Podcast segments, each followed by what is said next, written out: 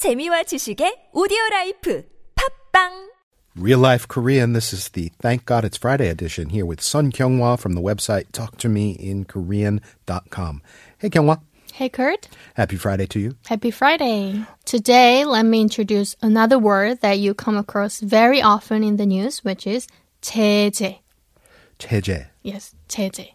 seems like the same syllable, but it's not quite, right? Right. The first A has the point heading to the left, and the second A has the point heading to the right. The point. Okay. cool. But they are pronounced the same way. Mm. means sanctions. Sanctions. That's yes. coming up quite a bit lately. Uh, we talked about the Hanmi Dongmeng yesterday, uh, oftentimes in tandem with the news reports that feature the Hanmi Dongmeng, the U.S. ROK Alliance. You'll hear sanctions uh, about our neighbors to the north, right? Yes. However, the Korean word 제재 is only used when you restrict, prohibit, or punish someone, whereas the English word sanctions can have the meaning of officially approving of an action or practice and allowing it to be done. Ah, that's an interesting thing. To sanction something is to permit it. Uh, yeah, and but sanctions, like a, a noun, you'll often hear that's uh, sort of like a, a, a punishment or a yeah, fascinating. That's right, yes. The most common 제재 you see in the Korean news is 대북 제재. 대북 means regarding North Korea. So 대북 제재 means sanctions against North Korea. I'm interested by that term tebuk. Uh, that's kind of a polite way uh, for South Korean media to say North Korea, right? I mean, there are various names.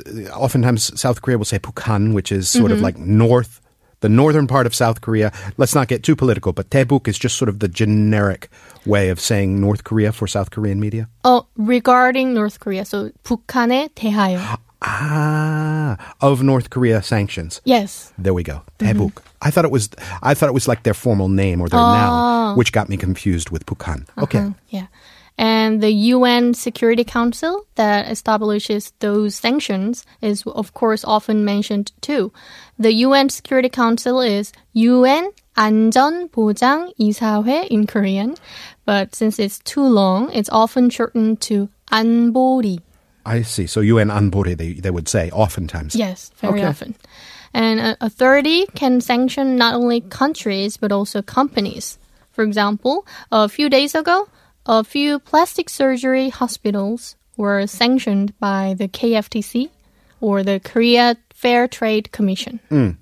공정거래위원회 for advertising with exaggerated pictures taken after surgery and paying an advertising agency to write fake reviews on their website. Fake testimonials, right? I love right. my surgery. I feel so beautiful now. I'm so satisfied with the result. okay, so they deserved a sanction, a punishment. Mm-hmm. Yes. A cheje.